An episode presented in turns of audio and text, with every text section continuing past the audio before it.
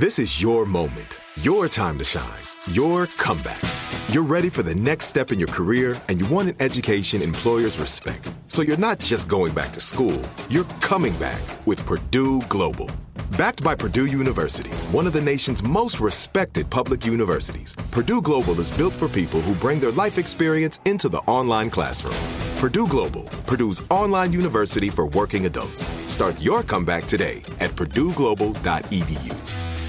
When you buy Kroger brand products, you feel like you're winning. That's because they offer proven quality at lower than low prices. In fact, we guarantee that you and your family will love how Kroger brand products taste, or you get your money back. So next time you're shopping for the family, look for delicious Kroger brand products because they'll make you all feel like you're winning. Shop now, in store, or online. Kroger, fresh for everyone. I'm Katya Adler, host of The Global Story. Over the last 25 years, I've covered conflicts in the Middle East, political and economic crises in Europe, drug cartels in Mexico. Now I'm covering the stories behind the news all over the world in conversation with those who break it. Join me Monday to Friday to find out what's happening, why, and what it all means. Follow the global story from the BBC wherever you listen to podcasts.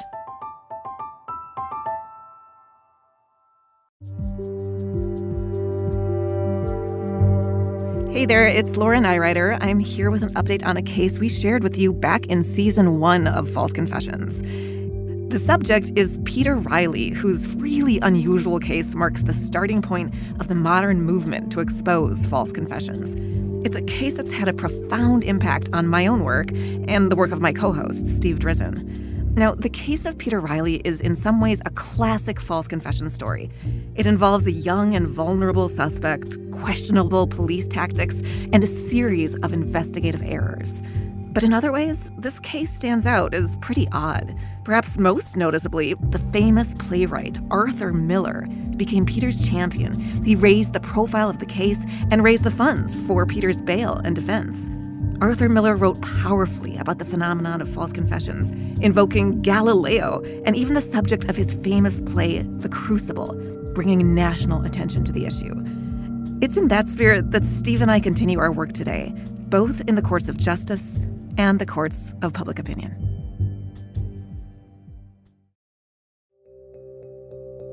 Welcome to Wrongful Conviction False Confessions. I'm Laura Nirider. And I'm Steve Drizin. Today, we're going to tell you our last story of season one. It's about Peter Reilly, one of the first modern day false confessors. In 1973, police interrogated 18 year old Peter until he started to believe he was guilty of murdering his own mother.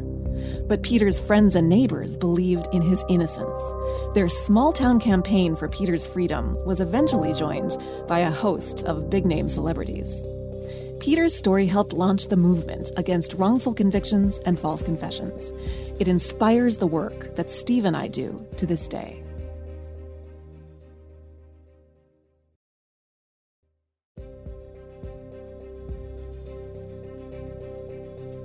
You know, the Peter Reilly case was my baptism in the world of false confessions. When I learned about Peter's case, it was really the first time that I even knew that it was possible for police officers, through their tactics, to get an innocent person to confess to a crime they didn't commit. And I was fascinated by it. I know the feeling. For me, it was 30 years later when I watched those tapes of Brendan Dassey's false confession. It's so easy to get hooked by these stories, these people, and you can't walk away. Peter Reilly was about five or six years older than me, but we grew up in the same era in terms of the kind of music that we liked. Peter was very into classic rock, Pink Floyd, Jethro Tull, and Peter wore his hair long, very much in the same way that I wore my hair. So I felt a connection to Peter. I lived in a community not unlike Peter's where people knew each other through Little League or, or, the Boy Scouts, where mothers watched out for each other's kids. And the more I learned about Peter's story, the more I began to understand that what happened to Peter very easily could have happened to me. In addition to these connections that I found with Peter, this was a case in a part of the country which was the birthplace of false confessions in the United States, the, the Salem witch trials. It sent me on a, an exploration, a, a lifelong exploration to try to figure out why it is that people would confess to crimes they didn't commit. Peter's story begins in Falls Village, Connecticut, a tiny community of 500 people that's part of a larger town called Canaan. If you've been to New England, Falls Village is pretty classic, complete with rivers, horse farms, and covered bridges. It's the kind of place where no one locks their doors, where everyone looks out for each other. In September 1973, leaves were turning color across Connecticut, and 18 year old Peter Riley had just begun his senior year of high school. Peter was a skinny kid, just over 100 pounds, and an uninspired student whose real love was his rock band. He lived in Falls Village in a small cottage, just him and his mom, Barbara Gibbons. Now, for lack of a better phrase, Barbara was the town eccentric. She was highly educated, well read, and well traveled. But she was also a single mother, which was a big deal in 1973. And she was a heavy drinker. She had a reputation as someone who always spoke her mind, even if it rubbed some people the wrong way. But in Peter's eyes, his mother was someone brilliant, who loved and protected him, just like he loved and stood up for her. It was the two of them against the world. On the evening of Friday, September 28th, Peter attends a youth group meeting at the local church. He leaves at about 9:30 p.m. and drives home. But when he walks in the door, his world is turned upside down. His mother is lying, mostly unclothed, on the bedroom floor. Her throat's been cut so deeply she's nearly decapitated, and she's been stabbed and beaten so badly that both of her thigh bones are broken. Peter freezes. His instinct warns him not to disturb the scene by touching the body. Instead, he grabs the phone and makes a series of calls to paramedics, hospitals, and doctors. A hospital worker calls the police, and the cops show up within minutes. When the police arrive, Peter's in shock. He's just discovered his mother dead. But the officers think Peter's being too calm, and they begin to suspect him. They take him into a neighbor's home and strip search him. They're looking for scratches, cuts, bruises, any indication that Peter had taken part in a brutal struggle. But they find nothing. Peter's wearing jeans, a brown t shirt, and gold sneakers. And a witness from the church confirms that Peter's been wearing the same clothes all night. The police examination finds no blood anywhere on his body, clothing, or shoes. But the cops are still suspicious. They question Peter in the back seat of a squad car. Then they take him down to the station and hold him overnight. Peter doesn't sleep at all, but the next morning he has the presence of mind to ask for a polygraph. The police give him one, but they tell him that he failed the test. And when Peter's told that he failed, he begins to doubt his own memory because he believes polygraphs are infallible. Before too long, Peter begins to wonder whether he might have killed his mother, but somehow doesn't remember it. Now, believe it or not, police record the interrogation on an old reel to reel machine, even though they weren't legally required to do so in 1973. On tape, they egg Peter on and suggest that he might have amnesia. They tell him sometimes when people commit these crimes, the memories are so traumatic that people repress them. And Peter Reilly starts believing that he might be a murderer. I believe I did it now, he tells the police, but I don't remember. Peter says over and over again, we got to keep digging, digging, digging to get this information out of me because he wants to know what this information is. He asks the police for truth serum, and at another point, he even says, Can you pound this out of me? The police praise Peter for being willing to admit he might be guilty. They tell him, We're not here to punish you. Maybe you'll go to a mental hospital for three months. Peter begins to feel like he's bonding with his interrogators, like they're all working together to fill in the blanks in his memory. And eventually, their teamwork succeeds. Peter had a straight razor at home, a small blade that he used to make model airplanes. After hours of questioning, he eventually says that he could have used that razor to attack his mom. He adds that he could have broken her legs by jumping on them. In other words, he gives what we now call a persuaded false confession. These are a special subspecies of false confessions that are relatively rare.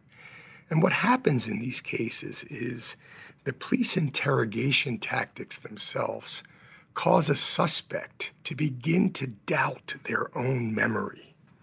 And the suspect is persuaded that he or she must have committed the crime but can't remember it and the interrogation becomes an exercise in reconstructing the suspect's memories of the crime. But the memories aren't real, they're confabulations. Peter's confabulated story isn't realistic. A small razor wasn't capable of inflicting deep wounds like those on Barbara's neck. And Peter was a 110 pound weakling. There's no way he could have broken his mother's thigh bones just by jumping on them. But police ignore those problems. After all, they've got a confession. By the end of the interrogation, Peter starts realizing that he has no family left. You're talking about someone who has just lost the only family member in his life. Peter never knew his father. His mother has now been murdered. They live alone in this small cottage, and he's thinking that he's got nowhere to go. And so Peter asks his interrogator, Is there any chance that you might take me in? I wouldn't want to impose, he adds. I'll do work around the house. I really would love to live with a family. I've never seen that before. Just a, a, a complete dependence on one's interrogator and a complete sort of loss of understanding of the fact that this person is his adversary. It's hard to imagine anything more purely fucked up. It's the most disturbing thing about this interrogation. But Peter doesn't get to go live with the cops, even though he's done everything they asked. Instead, he's arrested and booked into jail. Once Peter is away from his interrogator's influence, he immediately realizes he didn't actually kill anyone, and he recants his confession. But it's too late. On September 29, 1973, Peter Reilly is charged with the murder of his own mother. This is it. Your moment. This is your time to make your comeback with Purdue Global. When you come back with a Purdue Global degree, you create opportunity for yourself, your family, and your future. It's a degree you can be proud of, a degree that employers will trust and respect. Purdue Global offers working adults like you over 175 flexible degree programs to meet your specific career goals. These include associate, bachelor's, master's, and doctoral degrees and certificates. Purdue Global degree programs range from nursing to business to communication and more. Whatever your interest, we have the degree that will move you forward.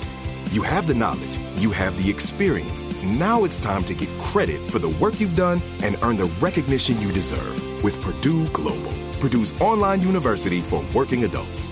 You know you're worth it. We do too. So don't wait another second to get the degree that will take your career to the next level. Start your comeback today at purdueglobal.edu. From BBC Radio 4, Britain's biggest paranormal podcast is going on a road trip.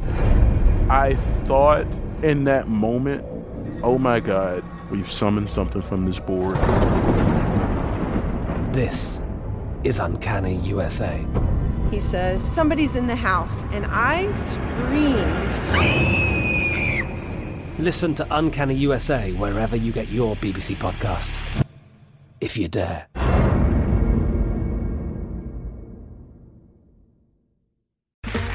Okay, round two.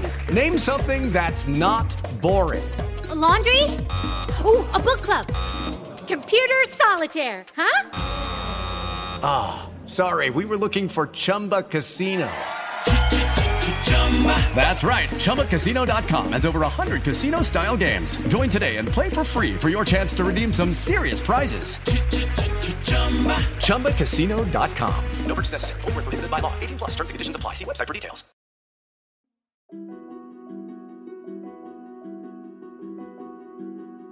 Barbara's murder and Peter's arrest shook Falls Village to its core. Everyone was following this tragedy, including one resident who would go on to become an important figure in Peter's story. My name is Donald Connery. The one thing I can claim for some distinction is that I probably am the only foreign correspondent who ever made a complete career shift overnight from reporting international affairs to investigating the criminal justice system. Don Connery was an esteemed journalist, and the last thing on his mind was the subject of false confessions.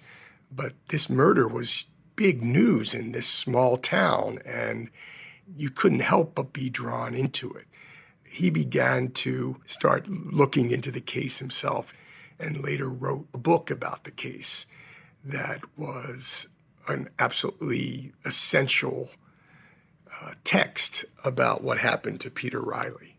Don Connery's in his 90s now, but in 1973 he had just moved to Falls Village with his wife and kids. And I thought this is uh, a you know a terrible event which will play out and will have nothing to do with me, except that the uh, accused 18 year old was a uh, friend and classmate of my children who went to the regional high school and Peter was someone they talked about and knew about. Now, something extraordinary happens after Peter's arrest is announced. Remember, people in this tiny town know Peter Reilly, and they like him. This was in the age before social media, where communities were much more connected in a sense. They met each other through uh, clubs, extracurricular activities at schools, church groups, Boy Scouts. And the entire community knew who Peter was from these various essential parts of the social fabric of Falls Village. Peter's arrest leads to a groundswell of support. Everyone starts defending his innocence. After reading the initial stories, my younger children, Carol and Julie, kept saying Peter couldn't possibly have done this. The mothers of his high school classmates form a group called Canaan Mothers, and they hold bake sales to raise money so that Peter can get released on bond before his trial. Some families even put their houses up as security. It was incredible. Mothers supporting the accused mother killer. They wanted to do everything in their power to help him. My kids said, and other neighbors said, you know, we don't think this is possible. There's no reason to think that he had any cause to uh, harm his mother. And the word was in the community that, yes, Peter had confessed and nobody could understand why he would admit to something he didn't do. But their protests caught the attention of the media. A reporter named Joan Barthel hears about how the town of Falls Village is rallying behind an accused murderer. She listens to Peter's interrogation tapes and writes an explosive article in a magazine called New Times. The article questions Peter's guilt and includes many excerpts from his interrogation, exposing the cops' manipulation of Peter. People around the state are horrified to read about a teenage boy made to believe that he killed his own mother. Donations flow in to the Canaan mothers, and soon enough money is raised for Peter to post bond $50,000. He's released and moves in with one of his friends' families. Peter Reilly is welcomed back into the Falls Village community. This so called killer went straight back to high school to complete his senior year, and it didn't seem to worry parents or teachers or the principal, who in fact supported him one of the things that attracted reporters to this case, including Don Connery, was the idea that in order for these people to embrace Peter, they had to understand or at least believe that this confession was false. And here they are taking this suspected, confessed murderer into their own homes or being willing to do so um, and to raise money for him and to advocate for him and to fight for him. That's remarkable. Peter Reilly was free on bond, but prosecutors were moving forward with his trial anyway. The community was confident that the trial in 1974 would quickly lead to an acquittal. He would be found innocent. But on April 12, 1974, Good Friday, Peter Reilly was convicted of killing his own mother. It was a bombshell when the jury uh, decided, almost entirely on the basis of the confession, so called confession, that he was guilty and he was sentenced to six to 16 years for manslaughter and driven off at high speed to the uh, high security penitentiary. Even though he'd just been convicted of murder, Peter only spent a few hours in prison. Amazingly, a court ruled that he could stay free during his appeal as long as he posted an additional bond, 10,000 more dollars. His village raised the extra money, and Peter was freed. But now Peter needed to pay for an appeal, and that would cost more than the Canaan mothers could raise. So that reporter from New Times, Joan Barthel, sent the article she wrote about Peter's case to another Connecticut resident, the famous playwright Arthur Miller. Arthur Miller was my favorite playwright. I remember reading all of his plays in high school in the 1970s Death of a Salesman, All My Sons. I liked him not only because his plays moved me, I liked him because he was a public figure that cared deeply about justice. He was a playwright with a conscience. The Crucible, probably Miller's greatest play, had been motivated in part by the false accusations that went on in Salem and Massachusetts 300 years ago when 21 people were falsely accused of satanic activities and either hung or, in one case, being crushed to death, executed. And Miller also personally had faced the uh, House Un American Activities Committee, accused of being a communist or worse. So he had every reason to feel that this is something that he should put right. And he invested a great deal of his time to do that. Arthur Miller read Joan's article. He was appalled by the tragedy of Peter's confession, and he began to take a leading role in Peter's fight for vindication. Miller recruited other A list celebrities to donate money to Peter's defense Jack Nicholson, Dustin Hoffman, Art Garfunkel, Candice Bergen, William Styron, Mike Nichols, even Elizabeth Taylor. Pretty soon, a powerful coalition of voices was gathering steam overnight, there was a uh, remarkable amount of energy behind the effort to free Peter as soon as possible from what everyone, at least in Litchfield County, saw as a wrongful conviction. The first thing Peter needed was a lawyer to handle his appeal. Arthur Miller recruited Roy Daly, a former federal prosecutor. And as Roy started preparing Peter's appeal, Miller worked to raise the public profile of the case. The New York Times featured a two part series about Peter on the front page. Not long afterwards, 60 Minutes covered the story too. Meanwhile, Peter's legal team pressed his case in court. Eventually, a hearing was held to determine whether to grant him a new trial. Arthur Miller personally recruited some world renowned experts to testify at that hearing. A forensic pathologist testified that if Peter had actually killed his mom, it would have been impossible for him to clean all the blood off his body and clothing before the police arrived. The pathologist also testified that there's no way a 110 pound kid could break a woman's thigh bones by jumping on them. And a psychologist testified that Peter was suggestible and easily manipulated by authority figures. In other words, he was highly vulnerable to giving a false confession. This hearing took down both the medical evidence against Peter and his confession. And it led to a verdict by Judge Speziale that a miscarriage of justice had happened in his own courtroom. And he said that Peter deserved a new trial. It was March 25th, 1976, a little more than two and a half years after Peter lost his mom.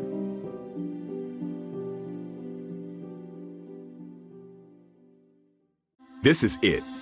Your moment. This is your time to make your comeback with Purdue Global. When you come back with a Purdue Global degree, you create opportunity for yourself, your family, and your future. It's a degree you can be proud of, a degree that employers will trust and respect.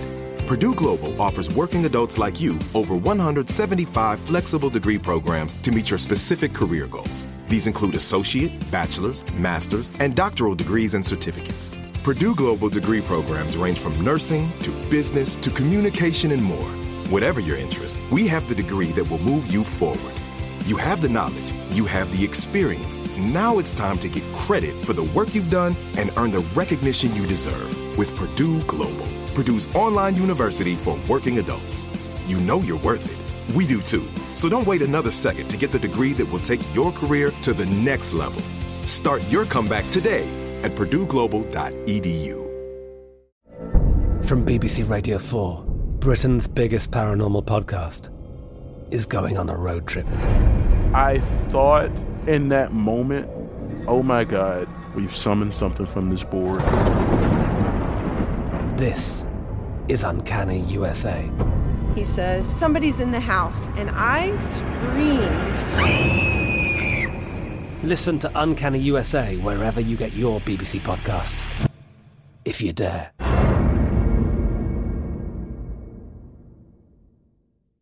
Judy was boring. Hello. Then Judy discovered ChumbaCasino.com. It's my little escape. Now Judy's the life of the party. Oh, baby, Mama's bringing home the bacon. Whoa, take it easy, Judy. The Chumba life is for everybody. So go to ChumbaCasino.com and play over 100 casino style games. Join today and play for free for your chance to redeem some serious prizes. ChumbaCasino.com. No purchase necessary. Void where prohibited by law. 18 plus terms and conditions apply. See website for details. Peter was granted a new trial, but the prosecutor who'd convicted him was up in arms. He believed Peter was guilty and vowed to take him to trial again. But that didn't end up happening. He delayed to a point where he dropped dead on a golf course. The prosecutor passed away of a heart attack at age 54. So, a new prosecutor, a young man named Dennis Santore, takes over. And as he digs into the case files, he finds a piece of evidence that had never been disclosed to Peter's defense team. A police officer and his wife had reported seeing Peter in downtown Canaan the night of the murder as he was driving home from his church youth group. They'd seen him only a few minutes before Peter arrived home, found his mother's body, and started calling for help. It was an airtight alibi.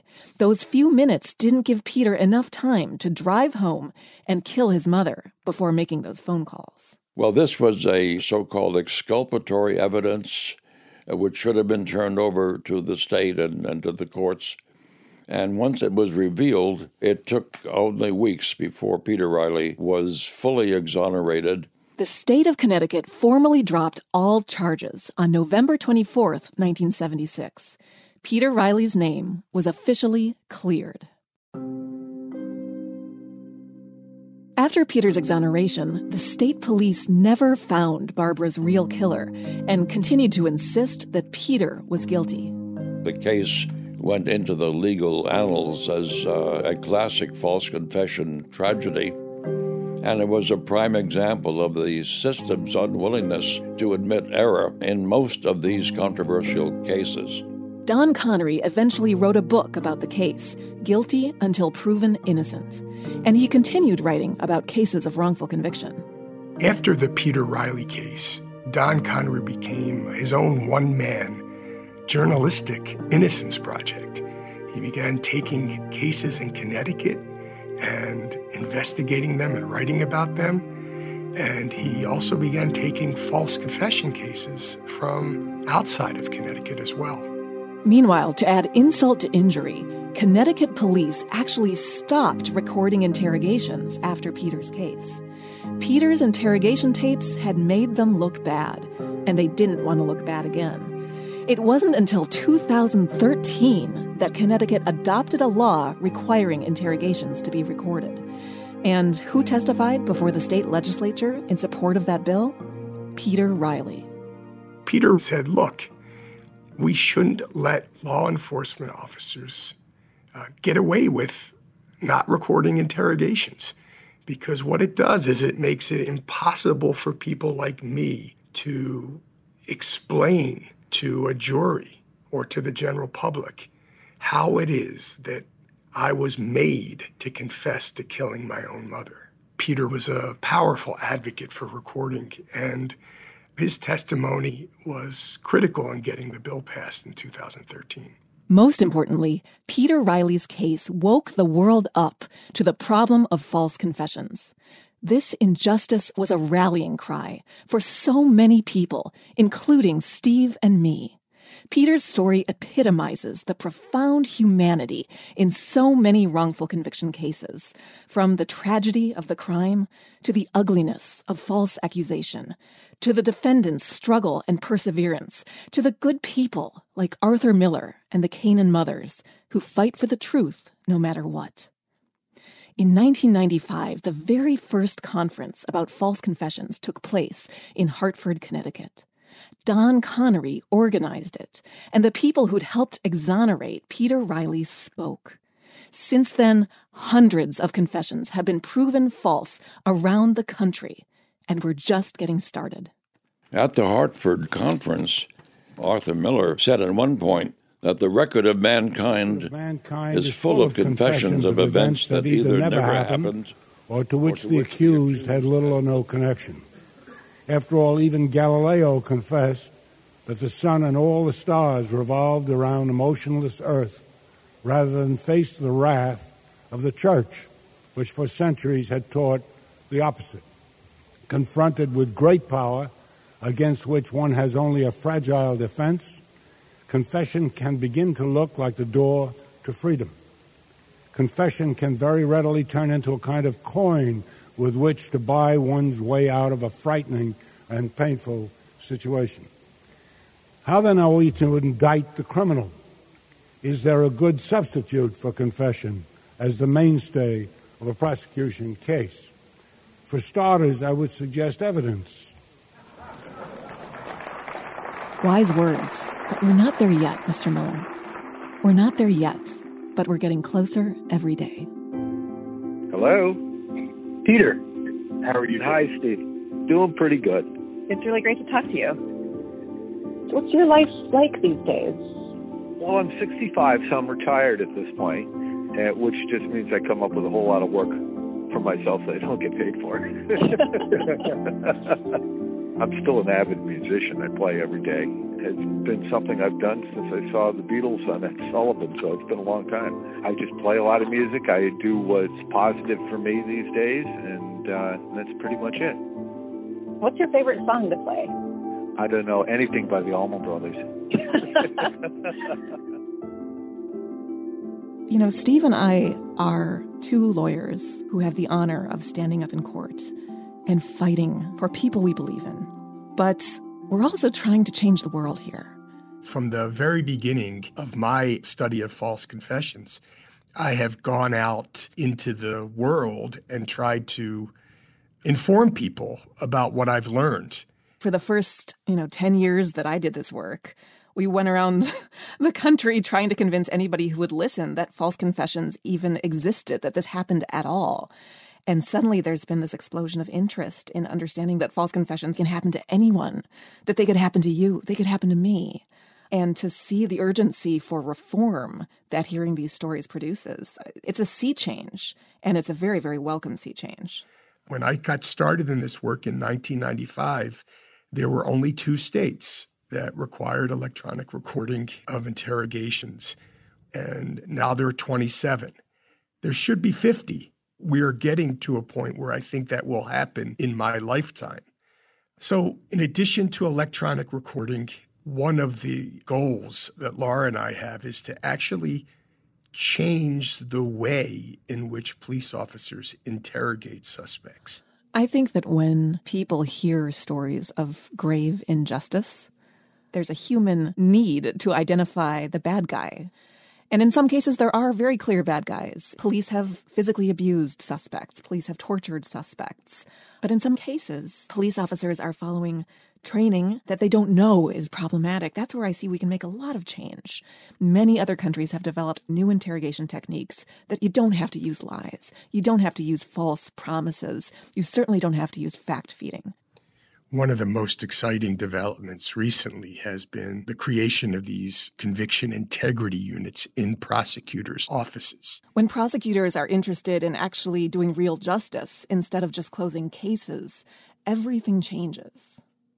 One of the things that's always excited me about this work is that we get to rewrite history when we exonerate somebody.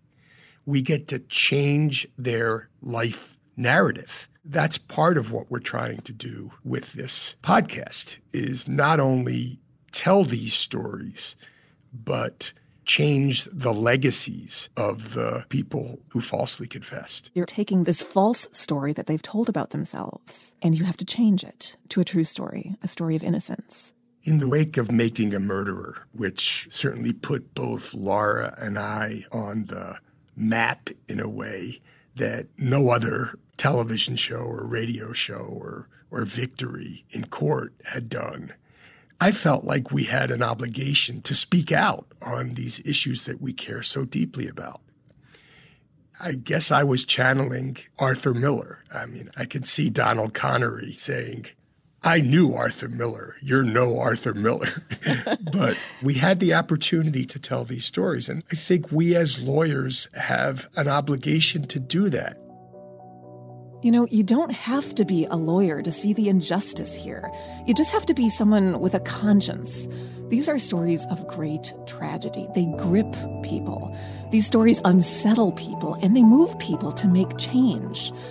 This is a movement that draws from all walks of life, from ordinary folks who want to channel their outrage into action, to those with a powerful public platform artists, musicians, writers, actors. We saw this in the Peter Reilly case with Arthur Miller. We saw it in the West Memphis 3 case with Peter Jackson, Johnny Depp, Eddie Vedder, Natalie Maines. And we see it today with Brendan Dassey's case and all the people who are rallying around him. These kinds of movements, built on real people, they're unstoppable. And we're not going to stop until we can bring Brendan Dassey on this podcast as a free man. Wrongful Conviction False Confessions is a production of Lava for Good podcasts in association with Signal Company Number One. Special thanks to our executive producer, Jason Flom, and the team at Signal Company Number One executive producer Kevin Wardus, senior producer Ann Pope, and additional production and editing by Connor Hall. Special thanks to Jaji Hammer for additional script editing and for wrangling and writing like a madwoman. Our music was composed by Jay Ralph. You can follow me on Instagram or Twitter at Laura Nirider. And you can follow me on Twitter at S Drizin. For more information on the show, visit wrongfulconvictionpodcast.com and be sure to follow the show on Instagram at Wrongful Conviction, on Facebook at Wrongful Conviction Podcast, and on Twitter at Wrong Conviction.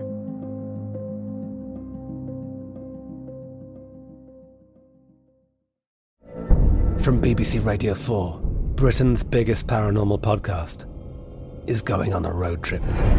I thought in that moment, oh my God, we've summoned something from this board. This is Uncanny USA. He says, Somebody's in the house, and I screamed. Listen to Uncanny USA wherever you get your BBC podcasts, if you dare.